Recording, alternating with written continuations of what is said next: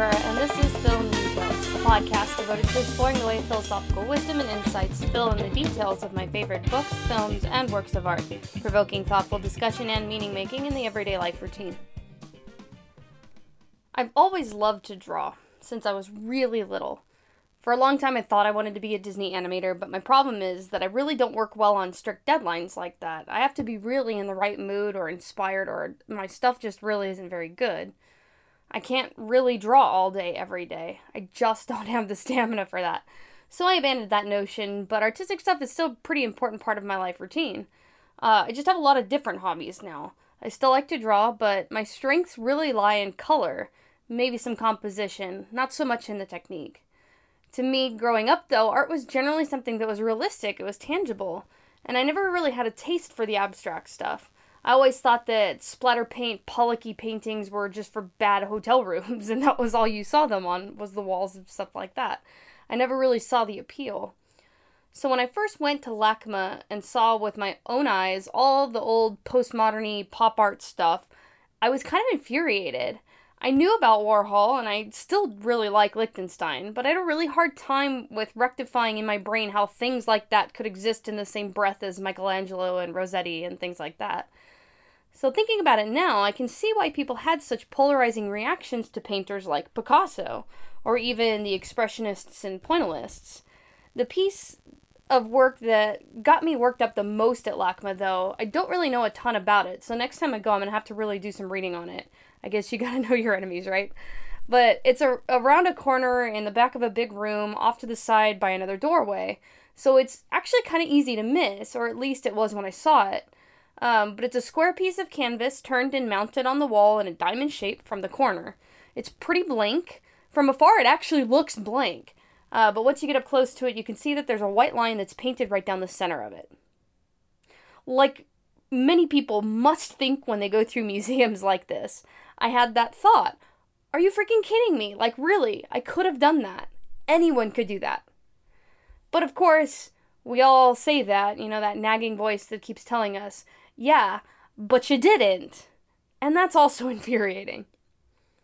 So, of course, the reasoning behind movements like these, from kind of the philosophical deconstruction of Derrida, uh, though the whole challenging of the notion of high art, of pop art, all of that makes sense to me. Um, there is this fantastic little book, or it's a pamphlet. It's it's pretty short by Tom Wolfe called The Painted Word.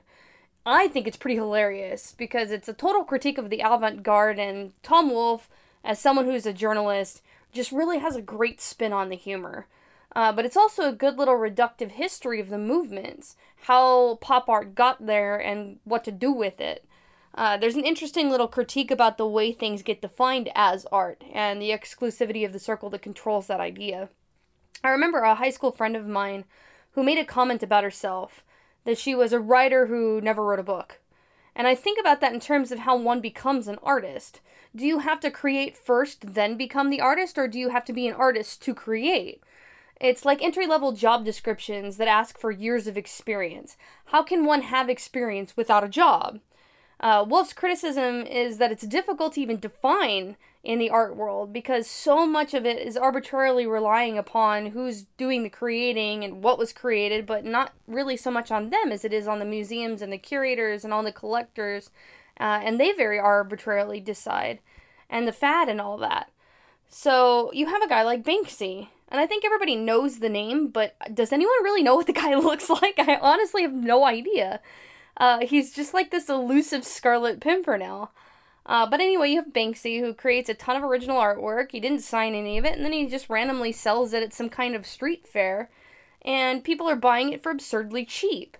Uh, people at the street fair have zero clue that they're buying something from anyone who's got importance or name recognition or anything like that, so they pay the cheap price because they happen to like what they see. They take it home, and then boom! Banksy goes public to say those paintings are his, and all of a sudden the value of those works go from cheap to ridiculous in a moment. This says a couple of things to me. One, the paintings themselves are inherently valueless, or at least only so much as some of the minor level of time and materials are concerned. It's entirely in the name, that's it. Because they're from Banksy, they're worth anything. Two, this says to me that aesthetic qualities don't play near the role we would think. Or do they? So every year I have my students discuss the idea of art. First, I have them define art for themselves. So here are a few of their responses an expression of imagination to display something, something artistic made for the express purpose of art, anything that expresses feelings or creative energy in any way. And then lastly, something that is actually unconditionally beautiful and much more than just the artistic community can appreciate. And that's just a couple of examples. There's a ton of variety in their answers. I get everything from some kind of objectified notion of beauty to skill uh, to even the opinion of the viewer. The underlying question looks at the assumption that's made in the definer's mind here about who controls the definition. Is it a universalized truth that exists inherently in the art itself? Or is it the artist who gives definition to a creation as art? Or is it the viewer whose opinion makes the determination? Does it require consensus? Majority rules? So I then give them a huge broad list of things that may or may not be considered art and includes standard famous paintings as well as uh, physically artistic works that are done by like children. Uh, written works like poetry, famous novels, religious texts, and even things like 240 character tweets, musical works and operas and children's dance recitals, design elements like flower arrangements, models, architectural work like the Eiffel Tower, uh, along with the reconstructed styles and a 1963 Corvette because, yeah, of course that's all right there. And I even include most everyday things like advertisement labels, a person's dyed hair color, freeway graffiti, uh, graffiti state flags, clothing, uh, still life that's not designed purposefully on a study desk, and finally some natural elements like the view from a balcony or a four leaf clover. It's funny to see how few of my students, though, include the book Huck Finn in their list of things they're defined as art. I mean, really? How can fictional novels arranged for the purpose of expression of ideas and very carefully chosen not count? Uh, it seems to fit all the descriptions that I outlined earlier, so unless you're looking at it from the perspective of the opinion of the reader and you hate the book, well, I guess then you have a case. I mean, it's definitely not my favorite either, but I'd have a really hard time dismissing that one myself. Uh, and the ones that get really interesting rely on time and who is doing the work. I think there's a major hangup over a high school production of Hamlet or a five year old's piano recital because these are amateur or maybe or even novice artists. Um, if they may even be called that, I don't know. So, again, at what point, if those amateurs keep going, do they become real artists instead of just playing at artists? Uh, is it once they get paid? Well, then all the struggling artists everyone claims to be are, I guess, false and not artists at all. So, once they create their lists, how do my students justify what they include and what they don't? Well, one included things in the form of paintings or drawings mostly and didn't really consider all objects to be art, and the unchecked on their list was then more of just creations, which I think is an interesting distinction. But they did include a flower arrangement and a dining table, but not graffiti or a stick figure drawing or brush strokes on a canvas. Uh, another chose things on the list that were made solely for the purpose of art and not for any other utility. So, no food labels that double as marketing, no dining table for the purpose of eating, no handcrafted cocktail for the purpose of consumption. Consistent, but then we have to think about all those things that made their way into the museum. If you go over to the Getty, you see a ton of relics from the past vases and jars and things like that, uh, who at once probably had purpose that was functional utility. So we see them now as art. I think of like Greek vases with the stories that are displayed all the way around, uh, because the utility no longer exists, or at least it isn't accessed. So we do the same kind of thing with furniture also. If you go to the Maloof House or um, some of the other Stickley houses, the the different uh, architecturists who have their houses are now their museums. Um, famous stuff on display. You've got chairs that would have originally been sat in, all kinds of standard objects that have been made for normal daily use, but now it's its own museum.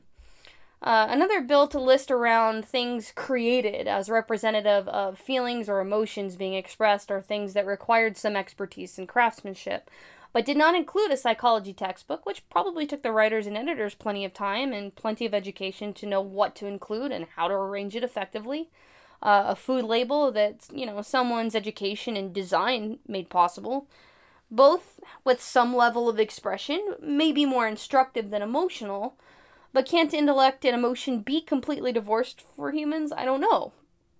I mean, on a meta level, here I am putting a lot of hours and thought and choice and personal history into these podcast episodes.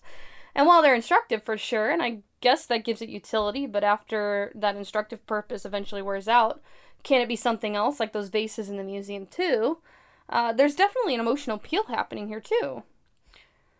I really enjoy teaching this discussion of art. Actually, it's it's one of my favorite parts of the school year. It's one of my favorite, uh, my students' favorite discussions of the year. I'm always looking forward to the spirited debate that pretty much always occurs over the definitions and what's considered art versus not art. Uh, but the story of how I got to teaching this one, I think, is an interesting one. My first full year as a contract teacher here at Costa, I had a full helping of junior college prep American literature and nothing else from first to fifth period. I had a solid group of kids that year and, you know, followed the normal pattern for the most part. First period, like most first periods, generally pretty quiet. It was a good class. Uh, second period, though, was really academic. I had lots of lively discussion in that one. Everybody's awake by nine. Um, fifth period was an insane group of kids. I had a kid that would climb through the windows of my classroom. I had a kid that broke one of my bookshelves, and I had really no idea that it even happened until end of the year, last week of school. He brought me a new one that he had built when we still had wood shop, it was awesome, by the way. Still in my house. It's basically my bar now. Hey, thanks, Joe. Uh, I had a girl who fainted from giving blood in one of the blood drives, and the boy in front of her that sat there just watched it happen and did absolutely nothing. Ah, uh, it's, really smart kids in that one too. It's just an odd, weird dynamic. Uh, but then, then there was third period, right after snack, and I basically dreaded this class every day. Um, not every day, I guess, but most days. Uh, I had one who decided outright that everything I said ever was a lie and was incredibly vocal about it right in the middle of my talking incessantly. Uh, looking back on it, I can't believe I let that crap get to me, honestly. Uh, those are the kids that actually thrive best in my class now because they present me the chance to have some kind of class interplay. Entertainment, I guess, but also discussion and tangents, which I like and and I like to think that I do a pretty good job of wrapping those back into my course content now. And really, that took a lot of time and some practice to develop. But anyway, so I had put together this virtual pop art museum. Um, it's the end of my school year, pretty much, same as it is now, and I'm looking forward to having this discussion about art and the interpretive meaning behind art and all that. Um, and before I started talking about kind of the deconstructive nature of pop art and the anti-conformity of the Beat generation, in the process of designing this lesson, I found this really awesome painting called Automobiles in the National City Bank of New York by Clarence Holbrook Carter in 1953. So I see this thing and I think the neat lines of the parking lot, the cars are all standardized with their couple of small differences, like slight variations in shape and color. And then I see this one car in the middle that upsets all the symmetry and it's pulling out or um, you know pulling into a parking spot and here I foresee, right, this flourishing discussion of nonconformity happening in my classes, and so I got really excited about it. So I get to school, first period goes okay, it's a quiet class, so I kind of expect it. Second period goes as expected, and then I'm nervous and it starts to set in. Are we to have a good day in third today? Is this going to be a lesson that finally works for them? Silly me. So we get going, I introduce the day's agenda, I start giving some background, I put up the painting. Some of the kids probably felt sorry for me day in and day out, and so they slowly start talking about it and analyzing the meaning. And then, kid that sits in the very back left corner of my room physically stands up out of his desk, motions to the painting, and I will never forget this. He says, Mrs. C, what if the dude just like cars? And I was mortified. And then I was angry. I'd put all this, you know, kinds of expectations on this discussion. I, I really just wasn't mentally prepared for a challenge like that, and it felt a personal affront, and I took it personal too. Ah, uh, I was still a stupid new teacher at that point. So I sat back down at my desk, and I said nothing for the rest of the period. I don't even remember what I told them to do at that point. It was a tantrum, and I was pretty ashamed of it the minute I got home. So I did some research. I started thinking a little bit more legitimately about the question which by all accounts outside of his meant to be a butthead attitude was a good question and as someone who cares about philosophy and in particular aesthetics it should have been a good one for us to discuss i'd missed the immediate moment uh, but i didn't let it go entirely so the next day i brought them the story of the brancusi works bird in space which I'd seen at a place, you know, a couple of different places. They have some at LACMA in particular. Uh, if you've ever been, you've definitely seen them because they're pretty tall and they're imposing and they're shiny. Uh, there's a ton of different variations and a variety of museums in the US and around the world. Uh, most of them are polished bronze, there's a couple that are marble, and they do not resemble much in the way of a bird. If you're looking for bird, that's not what you're going to find. Um, they're minimalist, they're smooth. The only thing I could say that makes it kind of bird like might be the point at the top end that could be construed as a beak. But otherwise, there's no interrupting features. Um, it's just like a giant, smooth, skinny banana. There's no wings. Uh, if it's a bird in space, it's a bird going so fast that it's a blur, and it's just the waves of light or sound or something that's flowing around it. It's nice little aerodynamic body. Anyway, so I brought the story to class, and I asked the question again in a less butthead tone that was asked yesterday, and I had a really good, successful discussion about this concept of symbolism and interpretation. And it all dips back to Gatsby there too, which was the book that I had just taught them before having this conversation, where we're still in the habit of trying to attach defined meaning to all of the different colors of that book. So I've honestly abandoned this idea as a result of this conversation year to year. The white dresses, the yellow car, the green light, all of those discussions about meaning, they happen in my class still. But I've stopped trying to be real objective about it and quiz them on it, and I've started to include this question about meaning. In 1957, William Faulkner was lecturing at the University of Virginia and had been there for a while, and was probably getting pretty tired of the same questions about his work, about symbols in particular, and whether he employed them purposefully or not. So when a girl stood up and asked him for probably what was like the thousandth time, he had very, you know, emotionally upset about it and kind of frustrated by the question, but he's had this to say. The same culture, the background of the critic, and the writer are so similar that a part of each one's history has the seed which can be translated into the symbols which are standardized within a culture. The author, as Faulkner continues, is primarily concerned in telling about people in the only terms he knows, which is out of his experience, observation, and his imagination. Therefore, because even those which are not part of his immediate culture of the author partake of the same three things more or less, the connection of the reader and the authors in some way makes them both responsible for the meaning and the possibility of those continued symbols in the text. In other words, if you see it as a symbol when you're reading, as Faulkner said, then it's there.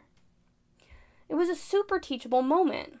Not just for my students, but absolutely for me. I'll never forget it. I tell it every year, it's always relevant. And it has really become kind of an important foundation of many of the kinds of questions I challenge my students with today. It's such a valid question to question that meaning and where it's coming from. Hell, my philosophy and literature class is entirely indebted to this question. So, if you're out there listening, Nico Lozano, I don't think you meant for this to be a type of career changing moment that it became for me. But thank you for asking the right kind of question and making me a better teacher in the process. And to KJ Garrett, despite the fact that you frustrated the hell out of me for a near daily basis for a year, You've become one of my favorites, and I'm also a better teacher because you forced me to get over myself. I'll never forget that third period class. That's for sure. In 1934, John Dewey published an important piece of American pragmatism and aesthetics in a work called Art as Experience. Great book. He begins by highlighting the problems with art, both the physical product and the institution, uh, as being something that has become separate from concrete reality remitted to a separate realm where it is cut off from the associations of the materials and aims of every other form of human effort undergoing an achievement. He attributes this to the influence of philosophy, whose dislocations and divisions of modern life have dragged art down with it, uh, the influence of social life, where art's been connected to reflect and establish superior cultural status, which keeps it segregated from normal daily life, and in essence kind of puts it on a cultural pedestal, and also the influence of economy, where art can't be mass produced and so it doesn't get worked into what he calls the normal flow of social services. In other words, it's for the rich and for luxury alone, highly disintegrated from real living, which we now know is a criticism that Dewey has made of pretty much everything at this point. It's a vicious cycle, too. Art is then only what we constitute as art, and so you see it in a lot of the definitions given in the examples from my students' work earlier. There's a distance, a non utility factor that plays into how we view art. So it continues to perpetuate art, art is done by the highbrow, it's done by the fancy, it's done by the rich, or it's done simply for its own sake with no connection to real life. Abstraction upon abstraction. I wonder if this might be some of the reason why many of my students were unlikely to select the novel Huck Finn as art. It's not separated far enough, I guess, from real experience. It's a book, not an abstract painting that hangs in a museum off alone by itself, totally away from society. It's in a way ordinary. We teach it year to year, so all students have access to it, and it's not even necessarily that hard to understand. Because it's understandable, maybe it can't possibly be art. It's not complex or even maybe meaninglessness enough. But why does art need to be that way? As Dewey suggests, it is mere ignorance that leads us to the supposition that connection of art and aesthetic perception with experience signifies a lowering of their exp- uh, significance and dignity. Experience in the degree in which it is experience is heightened vitality. Instead of signifying being shut up with one's own private feelings and sensations, it signifies active and alert commerce with the world. At its height, it signifies complete interpenetration of self and the world of objects and events. If art is what we do to express ourselves, to give experience of our inner state to an external object, which then becomes the basis for common experience with another, how is that separate? Why should it be boxed up after all of that? He says that the act of creating and the act of enjoyment of that creation should not be separate. But the problem is is that we don't have a word for that unity. And as a result, we see the passive reception of art as a less meaningful part of the experience than the creation of it. But yet we go to the place of giving the receiver all of the power in deciding the aesthetic value of that art, and by that I uh, even mean that even a small subset of the receivers of that art have that power. As Tom Wolfe pointed out in The Painted Word, they impose their beliefs about the art on the rest of us. Uh, and this is why I don't, I don't know why we let this happen. I, it's not really clear. So, his question early in the text is to discover how to ground art as expression in common experience without relegating it to some separate art pedestal realm. He defines the act of expression as that which has some level of intention. An artist spends significant time dealing with how the object he creates comes to be expressive from the perspective of him as artist. As he says, an activity that was natural, spontaneous, and unintended is transformed because it is undertaken as a means to a consciously entertained consequence. Such transformation marks every deed of art. The difference he claims between art and general experience is that the artist consciously works to conjoin past experience and the inner state with the present through a spontaneous objectification of his own thought and emotion. That objectification becomes the piece of art. He concludes what is expressed by will be neither the past events that have ex- exercised their shaping influence, not yet the literal existing occasion. It will be, in the degree of its spontaneity, an intimate union of the features of the present existence with the values that past experience have incorporated in personality. Immediacy and individuality, the traits that mark concrete existence, come from the present occasion. Meaning, substance, content, from what is embedded in the self from the past. In other words, art is not nature, but is nature transformed by entering into new relationships where it evokes a new emotional response.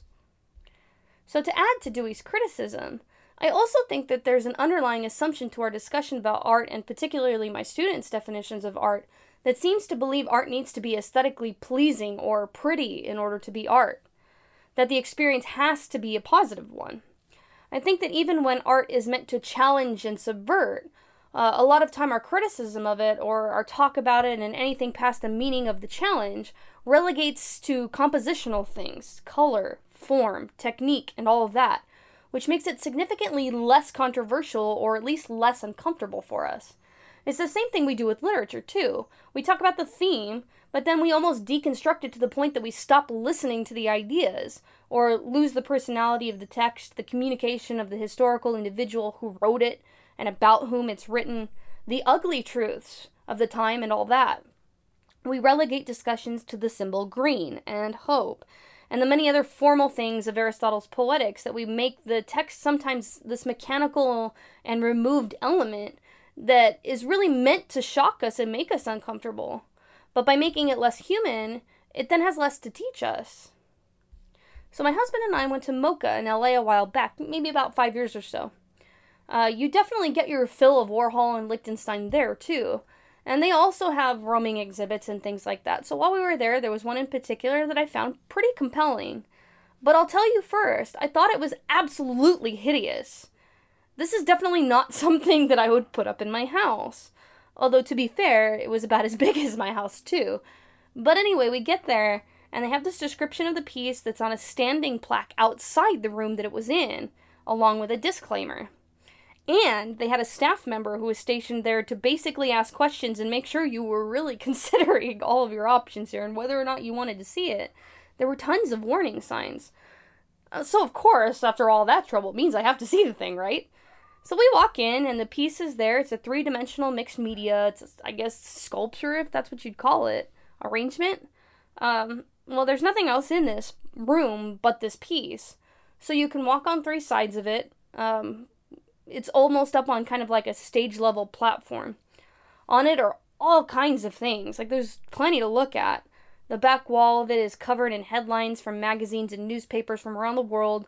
Uh, it almost looks like one of those cheesy ransom notes from like bad horror movies. Everything's clipped out and, you know, copy paste.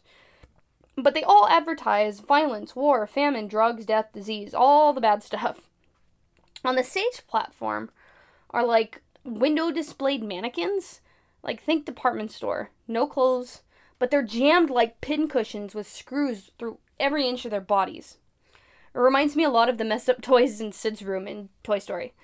Littered around, you've got twisted metal and bike parts and trash and little old fashioned television screens that are playing just tons of scenes of violence, uh, moving series of pictures of gory stuff.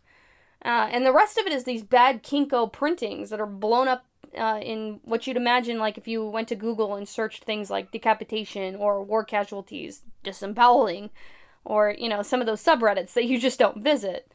So then juxtaposed with all of that morbidity are what look like a, like various versions of pictures drawn with those old-fashioned spirograph toys that we all had as kids.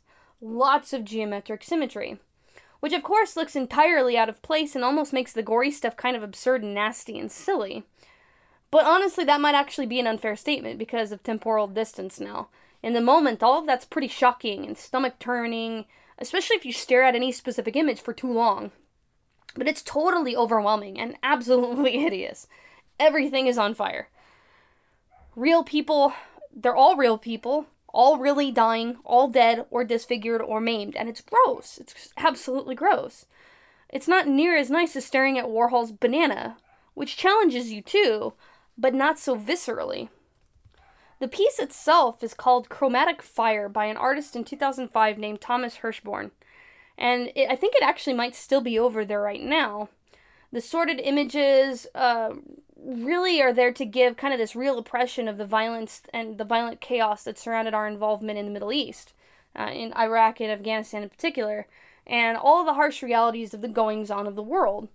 So the juxtaposition then takes those images reproduced from what's called therapeutic vibrational energy techniques, which were created by a Swiss artist named Emma Kunz, which was meant to have this kind of calming effect.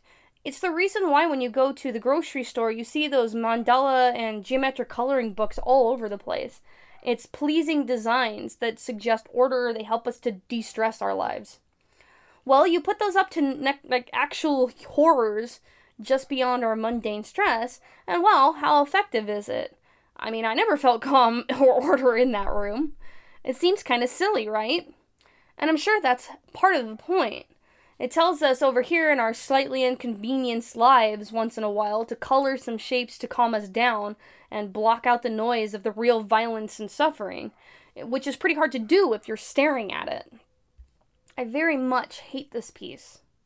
It's horrid ugly. it's not something I really want to look at again just for the hell of it. It's like those movies you watch and once is enough, right? Totally enough. But it's it's been 5 years and I still can't stop thinking about it and I talk about it in my class at least once a year. Is it art? I mean, it's a bunch of printed pictures and screws and mannequins and words cut out and reproduced simple lines and masking tape and cloth and electric wires and CDs and stuff. Junk in a junkyard, pretty much. No marble, no carved wood, no hand painted realism, junk stapled about. But meaningfully arranged, with an absolute message to transmit. So ugly. Does art need to be visually pleasing? I mean, this piece certainly challenges that notion. Toni Morrison, too, but she cheats a little bit, though. The realities of the text in Beloved are sometimes pretty explicitly confrontational in the same way. Sethe's descriptions of being milked like a cow, Paul bit, uh, her mother, headless and handsless, burning and hanging from a tree, Sixo's insanity, Halle's butter, Paul A's body also lifelessly burned and hanging from a tree, the baby in her arms lifeless with blood everywhere and her head floppily hanging from the skin of her neck. I mean, this is stuff you see in horror films. It's like watching American History X, only your brain is supplying the images and not a picture. But she wraps them up so nicely in language. The language itself is aesthetically pleasing. Like the beautiful trees of Sweet Home that Sethe's always feeling guilty about for remembering them despite the lynched bodies that are hanging from it. You'll remember the images of Sweet Home and the violence, but they're almost, if, if I'll even say unfortunately, made way too beautiful by her ability as a wordsmith. Unlike chromatic fire, the symmetry and spirograph images that are her sentences kind of do work to calm the insanity of the violence that's contained therein. Book two of Beloved takes a decided turn. It's weird because it isn't any more forward of motion than the previous section, uh, which is undeniably past, but it is kind of an arrested or suspended present. Some of the chapters are even given in present tense. A lot of different perspectives are given in these first chapter to chapter of the section. They're all recounting past events, but not so much for their pastness, but more for the exact relation of the present moment. They're here and now, which is interesting and certainly a departure from the first book. Chapter 19 starts with Stamp Paid, uh, who's been interestingly a fixture in the backdrop of this text. He was a friend of Baby Suggs', um, so he was there holding Denver after Sethe was found in the shed with the other dying children. Uh, it was also him who picked the berries for the feast that they had before the event. He's also the one that helped Sethe get to 124 after she ran. Uh, in this chapter, you find out that he's got his hands full in all kinds of dealings in this area, tons of neighbors. And we already knew that he was the one that told Paul D about Sethe's actions, so now he's feeling kind of a bit guilty for the meddling in that, trying to make amends, but he fails. Uh, in an interesting scene where he walks up to 124 only to be denied entry, which is something he's not felt in this area probably ever. The most important aspect of his situation in this chapter is really just to show how remote and removed Sethe has become. Partly it's her own devices. Her shell was hardened like well before the event, and it continued to harden all the way through local events that probably should have kicked her emotional wall down. Things like Baby Suggs' funeral, for example. Uh, and her inability or unwillingness, more likely to cry at the funeral, makes the neighbors around her even more fearful of her cold heartedness, and that forces her even further into isolation. So clearly, some of this is her own doing, but by the same extent, her community further perpetuates it. The situation reminds me a lot of the situation in Camus' novel, The Stranger. His character, Meursault, also shirks a bunch of societal norms for his own reasons, although they're probably more removed or at least less enumerated in that piece uh, which is really more for the sake of the philosophy than it is for the story, unlike Beloved here. But Meursault's mother dies before the book begins, and his emotional blankness is pretty apparent right away. He doesn't cry at her funeral, he's visibly annoyed by the heat. Uh, he smokes a cigarette during her wake. He doesn't even express any condolences to her nursing home boyfriend. He befriends a man who beats his girlfriend. He hangs out with a woman who might be in love with him, but he's just kind of there. And then ultimately, somehow he gets involved with this guy who's probably a racist. Then he takes the racist's gun down to the beach and then blames shooting an Arab man on the beach four times because it was hot outside. Good reason. It doesn't really go any better once he gets to trial either. He shows no remorse or caring at all there. He gets called the Antichrist and just laughs it off. He doesn't even care that he's going to die. He just doesn't lie to preserve himself because he doesn't really care. And then he goes to prison and he's just kind of, eh. There's a lot more of it, obviously, than all of that, but uh, the reason I bring it up here is because the similarity in the inward perception as wildly deviating from the social reaction is similar in Beloved as well. Meursault's actions are seen as deeply troubling and pretty infuriating for most people reading it, despite his nonchalance, in the same way that Sethe's kind of bottling up her own emotions and looking for an outward community uh, for her sees her as a kind of a rabid squirrel. Both are described externally as monstrous and inhuman, animal, beastly. Stamp's conversation in this chapter with Ella proves it. As a result, Sethe concludes that whatever is going on outside my door ain't for me. The world is in this room, here and now, the present, in her space. She's limited the universe to her immediate surroundings, the four walls. She, like Meursault, in his prison cell, has kind of accepted the state of things. It's incredibly existential. Uh, as Hamlet says in Act 2, Scene 2, I could be bounded in a nutshell and count myself a king of infinite space. In a way, she takes back power here.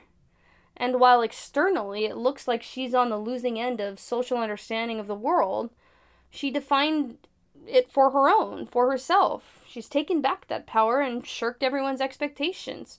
She gives definition, not them. Which harkens directly to the end of the chapter. In the midst of some interesting revelations about the nature of being black and white during this time, Stamp recognizes that the beast that was what white people created in slavery, and the fact that they perpetuated that oppression, brought about the animal that they initially feared. In treating people like animals, people become animals, and that reinforced the further treatment as such. Vicious cycles. But then this made the white people beasts of a different kind. And everyone is negatively impacted here. There are no winners, just losers. In this rumination, he realizes the definitions belonged to the definers, not the defined. And that those who had power, whites, called black people animals, and thus the black people became such. They didn't have the power to say, no, I'm a person, and that defining have any bearing on reality. Identity is a two way street. But like I've said in previous episodes, it only gets you so far socially, at least, to define yourself as something if no one else is willing to recognize it. It's why identity politics are a thing, and it's why people in the trans community in particular have had to fight such a nasty, unfair fight in an uphill battle for recognition of their personal truths. It's hard to be uh, what you want to be if you aren't recognized as such. But by the same extension, Sethe puts some of that to rest here by defining what is hers and taking claim of that in her own limited world. It's a strange paradox. And that paradox is physically outlined by this kind of cosmic voice set of the dead. As Stamp approaches, he hears the voices loud and wailing from the road, but as he approaches the house, they kind of fall to an unintelligible mumbling and moaning. Then Toni Morrison does something super artistic and beautiful here. And again, you have to work pretty hard to maintain the ugliness of it all and remember what prompts it because the words are deceptive. The chapters are artistically masterful, but they're also kind of incredibly incomprehensible. I still struggle mightily through the next four chapters, which I have to think is partly the point. At the end of chapter 19 is the line, mixed in with the voices surrounding the house, unrecognizable but undecipherable to Stamp Paid, were all the thoughts of the women in 124, unspeakable thoughts, unspoken all the inner states, the secret thoughts, feelings, truths, and realities, things never said, which actually is quite the horror itself. There are things that come up, particularly in chapter 21, that should be shocking, and also really terrible and tragic and disheartening. The fact that those feelings have to exist, let alone remain silent, is just imperceptibly sad. As sad and as horrible as the mannequins with screws all over in the heads and the disemboweling. Chapter 20 is Sethe's voice, a stream of consciousness, full recounting pretty much of all the things that Sethe did and probably feels guilty for, her thoughts unspoken, which are entirely geared at Beloved, but you can sense the guilt, shame, and other remorse for her actions that affected other people, like Baby Suggs, for example, as well. She makes an astute metaphor here. I know what it is to be without the milk that belongs to you, to have to fight and holler for it, and have so little left. And honestly, you blow this metaphor out of the whole slavery and the injustice toward the black community, and that's in essence what social injustice is. It's so much more covered and nuanced now, but this is kind of why the word privilege is problematic. The concept behind it is invariably true, but the word in any other context, privilege suggests something more than basic foundational stuff. It is a privilege for me to go on a trip. It's not a necessity, it's not a basic need or a basic right. It's a privilege that I can walk down the street and not be seen as threatening. See, now that's just basic common decency and social communal rights and trust. I don't like calling that privilege. It just should be. Just like in her analogy here, the baby's milk is a baby's milk, not somebody else's. That common decency is everyone's. It's not someone else's that we're just giving people privilege to. You aren't privileged to what is yours by right of humanity. Anyway, you get a stream of consciousness from Denver in chapter 21 that is just heartbreaking, as you can basically smell the fear you didn't know was there all book. Most of the time, it looks like Denver loves her mother and is attached to her as she's attached to Denver. But the private feelings show Denver's whole existence in this book is a charade. Here she is, just waiting for her chance to run, which she hasn't been able to take advantage of to the same way as her brothers recognizing that she's trapped and also afraid to do anything that might cause her mom to kill her. Yuck. So heartbreaking. I spent all my outside self loving Mam so she wouldn't kill me, loving her even when she uh, braided my head at night. I never let her know my daddy was coming for me. Then her possessiveness turns back to Beloved. She's mine. The same way Sethe ended her narrative, also possessive of Beloved. Denver's life is lived as a facade of silence. As she says, made me have to read faces to learn how to figure out what people were thinking so I didn't need to hear what they said. Her life lived in a very telling, very knowing silence. Trapped, but not. Subversive. Chapter 22 is Beloved's Unspoken, which I honestly cannot tell you at all what's happening here. Sometimes I think it's little snapshots of raw experience, maybe from the eyes of her as a baby. Sometimes I think there's something kind of post death about it. Is the hot thing a saw? Is it something like hellish? I honestly have no idea, and I'm wary of looking online for resources to answer it. Uh, this chapter would totally be worth finding like an online college course or something just for the sake of anything to grasp here. The key, though, is that it's in the present tense, which is all Beloved can live in, all of it is now. It is always now. No punctuation, no structure, a mismatch of ideas, but the consistency of possession. Which leads us to chapter 23, where all three of those voices become commingled at once. If you put yourself in the perspective of Stamp Paid, standing outside on the road from afar listening, this is what you might expect him here. And honestly, you'd probably understand just as little as he does, maybe even less. I maybe that's the point though. What if the dude just like cars, right? Are we trying way too hard to find meaning here? But is there anything else that humans can do here? I think we're absolutely frustrated when we can't grasp that aha moment. When we look at the words on the page and think it's our fault that it doesn't make sense and that we're too dumb to get it and that we're just not trying hard enough, that if somebody just explained it, it would all just come together and we'd see what's going on. But what if we can't? What if we cannot understand this? What is Toni Morrison's whole point? Maybe. And is there something to this that maybe there's just nothing to understand? That this is just simply utter nonsense, irrational chaos? Does it make it less art- artistic for it to be utter chaos, but purposeful chaos? Or does this show maybe a weakness in her ability? That there's no appreciable difference between the voice and thoughts of Sethe and Beloved in Denver, that Denver is just as dead as Beloved, who is just as dead as Sethe, and that they're tr- trying to live, or maybe living, because they're breathing life into each other. And maybe that Toni Morrison is the one breathing life into all of them. Maybe all this is just word salad too, my own brain's incomprehensibility trying desperately to affirm its own life and force for you to recognize it. That's what words do, what art does. It gives a physical, tangible, real communication to an incommunicable state of our existence that forces others to contend with the reality. I'm here, I'm real, you can't deny me. But like we said, if the community doesn't recognize you or laughs you away or your object of art, either as art or as whatever you want it to be, then are you actually there? I asked this question in another form of my juniors about midway through the year, and in fact, my seniors as well. In order to be a person, do you have to recognize yourself as one, and do you need others to recognize you as one as well?